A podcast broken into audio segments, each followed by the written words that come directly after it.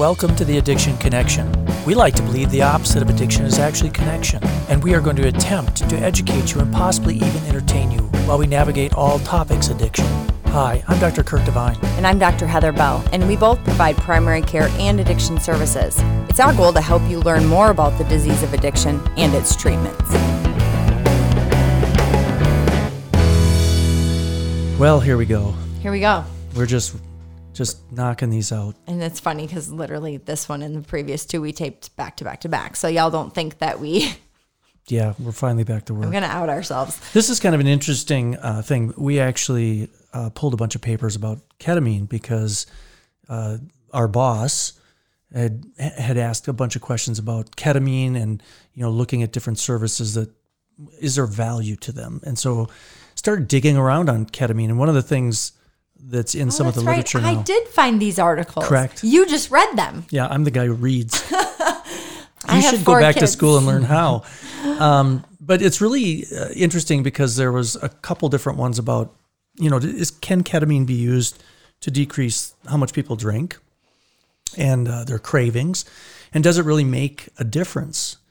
And You know, I think that you know, like this this I did read these articles. It's just been a minute. And it's probably been a lot of minutes for you too because we were gonna tape this weeks ago. But yeah, I the question is, you know, how alcohol stuff works. So does this ketamine help with the, the glutamate process? Does it help with neuroplasticity? Like how does it in, play in with Yeah. alcohol in the brain? So let's just do, go basics here for the at the start of this. And this was actually in Drug and Alcohol Dependence, uh, one of the articles that I reviewed, uh, Gurel et al. Uh, I'm not sure if you're on that. I'm page. there. I am now. Mhm. Yes. And so anyway, just the, the basic stats. Remember, about 30% of people use alcohol kind of in an unhealthy manner, and probably 14% of Is people. any alcohol used in a healthy manner? uh, probably technically no. You know, I am doing that. This will come. I've actually have it in my folder and I've had it there a long time, but this is my next echo that I will do besides this other one that Yeah. probably I should do first, the xylazine I won't hold but my breath. It's alcohol and exercise. Oh, and yeah. Because it's that whole in it one of the whole articles is about like red wine and how like is this actually healthy for you? And it kind of goes into that. So that's why I Uh-huh. asked this. So See, I've kind of read articles. and, and remember about 14% again like i said 14% current alcohol use disorder but if you look at over a lifetime This is crazy. yeah almost a third of people in their lifetime would qualify for an alcohol use disorder. So i think that's interesting. But this is what you were talking about a little about what you know how does this all work? Kind of the brain homeostasis and alcohol. And one of the interesting Are you going to things say this? i don't know if i can i mean that, N-methyl D-aspartate receptors. Yeah. That's actually not even hard. There's just a lot of hyphens. Yeah, and they of course they shorten it up to MMDAR, but No, NMDA. that's what I said. You said MM. I said N Um, it doesn't matter. MN. You might have You're right. I put it wrong on there. But anyway, that's one of the three types of kind of these glutaminergic uh, receptors in the central nervous system, right? And and it's an inotropic. So that's a that's a receptor that's kind of kind of this group of what they call transmembrane ion channels. It's ones that open and close, right, to the What's that response. song? Oh my god. It's like a song from like the 90s. Are you talking about a country There's song? something in the membrane. Um. Anyway, I think you've been my son hit your head yesterday at dinner was talking about electrons and neutrons and protons and all this weird. He likes physics. Anyway, so sorry. So anyway, ionotropic receptors, so these are transmembrane. yeah these are these ion channels that kind of open and close in response to binding right to some messenger so that's what that whole thing is about but changes in these receptors uh, when they're exposed to alcohol is actually implicated in kind of the prefrontal cortex alterations neurotoxicity withdrawal and craving so when these things are It's insane in the membrane. Cypress Hill. I had to Google it. Oh my god. So let's get back to the receptors. so again, so basically you get changes in these receptors when they're exposed to alcohol. And their and- function. Yes, and and the results are negative, okay? Prefrontal uh, again, prefrontal cortex alterations. Which is I just I just want to make sure I'm adding some verbiage here and color this is- commentary to bring it down to like no, I think English. this is this is above your head. this is this is no, over your head. This is what I like to consider my job has always been as a physician in family medicine. Is the translator from all the people who needs to use big words and acronyms. I just translate. So changes in this when exposed to alcohol, the prefrontal cortex is the adulting. So this is your decision making. This is your higher level of thinking. Which goes worse when you're drinking. Altering As these and patients say this, like if we're gonna say like an opioid use disorder patient says, when I drink, I know I am much more likely to then make the choice to hang out with XYZ or use XYZ. And remember, it's that it's that kind of whole thing with the neurotoxicity. What'd your grandma say? Like when you drank a beer, it killed hundred cells in your brain. No, this That's what my grandma said. it's the whole this is your brain and this is your brain on drugs. Um Yeah. So anyway, egg in the pan thing. and again, also when these are exposed to alcohol, these particular receptors, you get you get the cravings, right? Right. So the way they think ketamine works is ketamine is kind of this non-competitive inhibitor of these MNDAR receptors. So it basically they think somehow it alters it so you don't get these negative effects. That was the theory. Okay, but my question is if it's a non-competitive inhibitor versus a competitive. So it's not it's not going to be helpful when someone is drinking to then push alcohol off to like Correct. stop the effects. And so- it's only to be used in a state of, you know, So- sobriety. and that's the way they've done it. And so I just it's interesting that there's been there had been recent randomized trials and meta-analysis that it that had kind of shown and we've heard this that it, there's a kind of a potent antidepressant effect to ketamine. I know patients that have went and got ketamine infusions for depression. Um, and nobody really knows, you know, how does it work? Well, some people think it kind of normalizes that cortical glutamate, which you were talking about. And some people think that it also helps induce this neuroplasticity, which is kind of the big buzzword now. It's and, and what that means. What so it mean? glutamate is always. I just want to explain the glutamate GABA thing because we just talked about this with the medical students, and I love the teeter totter. So when you think glutamate, mate, it always seems like so exciting and high. That's like the the in the excitatory neurotransmitter. To GABA is like the the inhibitory, like the the cool, relaxed thing a gabapentin can can do sleep in some patients. So when you're drinking alcohol, the glutamate goes down and the GABA goes up. But then in withdrawal from alcohol, it goes the other way. So GABA goes down, glutamate goes up, thus the alcohol withdrawal seizures and all of those things. So Ketamine those things helps normalize that. Exactly. And then neuroplasticity just means, you know, it's it's kind of like thinking of a kid under the age of five, where they say they're much more likely to be able to learn multiple languages because their brains are more plastic, they're more pliable, they're they're more able to like make connections. Whereas as we get older, So you're saying kind of set in our ways. It's like you can't teach an old dog new tricks. Did you just say I can't learn another language? Because I think that's what you're saying. I am saying research has shown. I am not quoting the researcher because that I don't have. So I'm done learning. I'm, I'm just going to quit learning. But anyway, so no, so neuroplasticity is the ability of the brain to kind of adapt and change and make new connections within itself rather than just kind of being stuck in a stagnant like and I'm like that Yeah. light that's kind of going on and off. it's like but the flickering eh, the one that makes the buzzing noise it sounds like a fly is there. so anyway, so when you use the ketamine, what, what they think happens is it it helps kind of improve the kind of the learning of new coping skills and behaviors, right? As, which would as be a part the of this. plasticity. Correct. Learning new things. Um, and again, you know, the theory was, I hey, love how you say that like that. but maybe Theory. the theory yeah, the theory is that it could be beneficial in multiple chronic health conditions right and one of those being depression which there's some data that shows um, but but can we help people with substance use disorders the cocaine the opioids the alcohol and so on Okay. So, obviously, we've seen patients who've been on ketamine help with their depression. You know, they have to go back usually, not a, whatever. We can talk about that another time. So, my devil's advocate. So, if you're a researcher who likes researching this, maybe this would be my million dollar moneymaker, but Yeah. I'm not going to study those this. pe- those people are definitely listening to our podcast They should be. If you know people that do this, this is my question. And this is always my question. And this will be the question when we talk about LSD and the psychedelics as well. If using the ketamine is supposed to be helping learning new behaviors and coping skills, then historically when ketamine's used in the hospital for antidepressant, you know, for as an antidepressant And chronic pain. and chronic pain, they get it, but they're hanging it in the hospital to make sure you know the ketamine doesn't put them to sleep and like sedate them like they use for surgeries. But they're not sitting there doing therapy with them while they're getting their ketamine.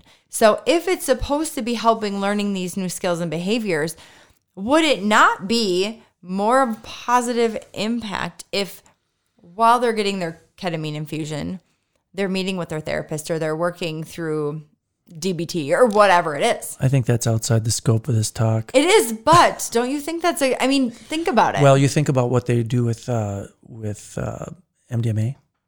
Is it MDA or uh, Ecstasy, ecstasy? yeah. where they're actually doing a very low dose of that and then doing uh, those types of interventions. Right. And so the question would be at what level? Because my patients that had it for chronic pain and actually worked, frankly, pretty well uh, in about half the patients, I would say, or a little less, is they didn't remember much of the day. So which would make sense because it's a dissociative. Correct. So, but anyway, so what they did in this system sys, Systematic, review is they actually took they- systemic. systemic. They used eight full uh, text articles that kind of were looking at ketamine in the treatment of alcohol use disorder and tried to kind of find ones that were pretty similar. And they found eight after looking at quite a few different studies to find ones that were very similar. And in these studies were about 634 participants. Uh, five of the studies actually, you know, looked at the impact of of ketamine on alcohol use and uh, withdrawal, and actually three of the studies looked at uh, how adding ketamine to conventional treatment helped. So that's interesting because these don't seem related. They seem like two separate topics. Yeah, and there's a lot of patients, and so they were just trying to see is there any type of any data that you could pull out of this that would give us any idea whether the addition of ketamine would help or whether ketamine on its own would help. Okay, now I wish we had a button that had like the drum roll. Like, remember we were going to do the Jeopardy song, but that's mm-hmm. copyrighted because that would be the perfect place to put it right now while we're waiting to hear intention. Yeah, What send the me a conclusion memo. was. So that's why I'm rambling right now because I'm letting in the suspense build. Yeah. Is it working? No, you ramble all the time, so I, I don't really think it's That was a new. good choice, though, right there. But anyway, the conclusions are interesting because one of the things they talked about is there's so much media hype around this. Every time something comes out that's a little different, everybody it's in the news. And and literally in our area, a clinic popped up where they do this for cash um, for these things, right? Always a red. Yeah, it's always a red flag. I'm starting that clinic tomorrow. No, I'm not. um, but what If they only I could just do that and not actually care. Yeah, Just that's give the me the money. You want to do Show something me that really Maguire. helps people. So what they found was that ketamine interventions actually appear to be safe. Well, that's nice, uh, and and the word underlined there, possibly effective It for like alcohol an consumption. There almost. Yeah, So possibly is that what 50-50 roll of the It- dice? you know, Like, what is we again, should do a possibly. study. We should look if see if there's a study. You know, like what does a few mean? Or a couple. You know how people argue like a couple means two and a few means four? Possibly. What percentage is possibly in scientific literature? I can barely hear you. You're so far in the weeds. Um, and so, and it also looked at cravings and uh, and but really I think withdrawal. it's important in this case. So they said it Because if people could. are going to say it's it's possibly effective, some people can read that as it's possibly effective. Woohoo, let's do it. And some people are going to be like possibly. Eh. You know, in my mind, that's it's like some of the off-label stuff we use for alcohol. Uh, and some people are responders and some aren't. And I suspect what they found, just guessing after looking through these, is that some people seem to get some benefit, but it's not consistent. And there's current effect. yeah. So the current evidence really of benefit is limited. Um, and and they just basically said, listen, there's going to have to be a lot of studies and recruit a lot of patients to really know whether adding it to other conventional things is helpful and whether on its own it really makes a difference. But I think there's at least a tw- twinkle of hope. I would postulate that there were more there was more positive effect in patients who also had the co-occurring mental health or depression considering there's decenter studies That's it's definitely not a word, word.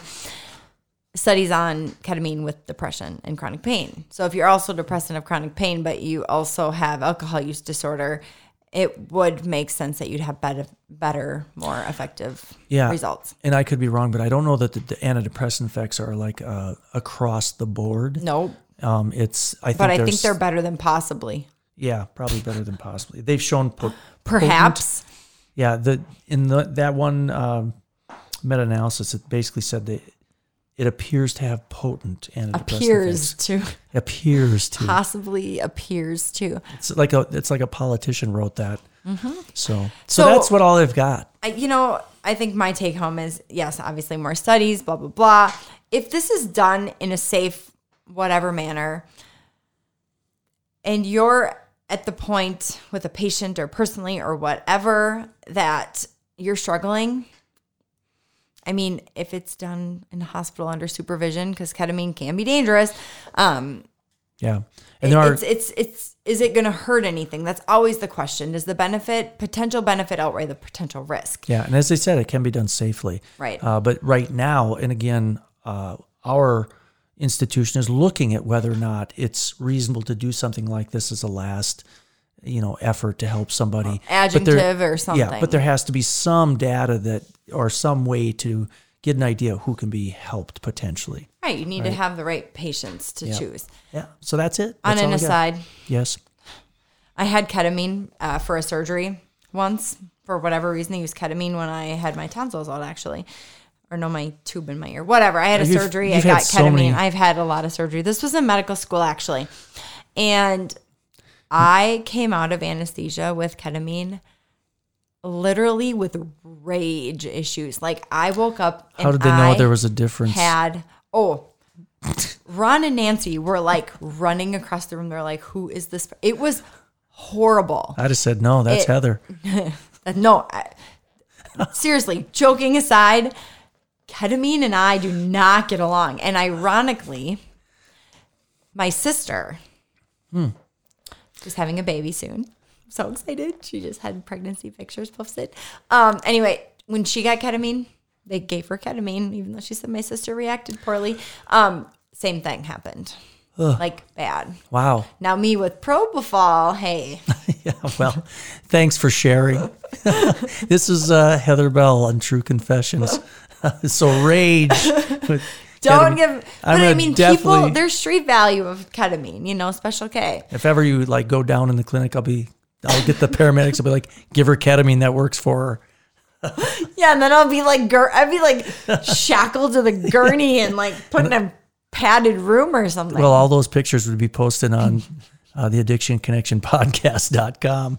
So yeah, There is all right, not an addiction. we gotta go. Let's let let's let Battle Legs But- play but something. Can people, just so you know, if you have any questions or want to give feedback or ask us to do any type of podcast, because you think we are, you think we are capable, you can email us at um, the Addiction Connection Podcast at Gmail. All right, well, thanks everyone, and Battle Legs will take over. This podcast is brought to you by Ars Longa Media. Produced by Dr. Patrick Beeman and music by Battle Legs on Spotify.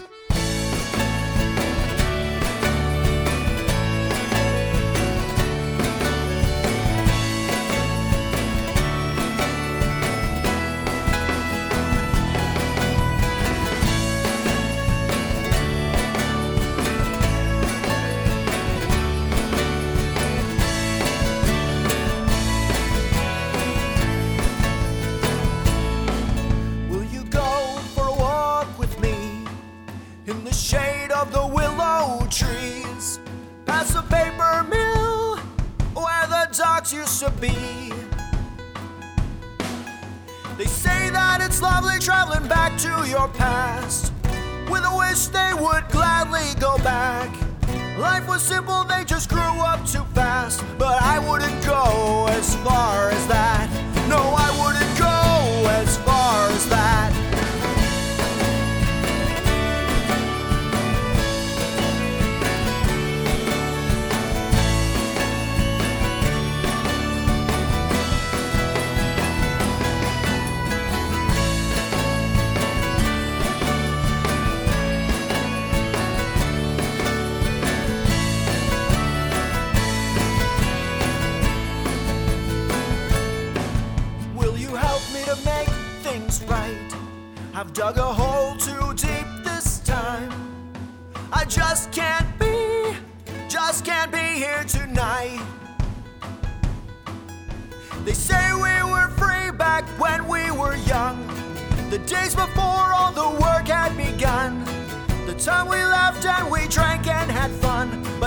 that's not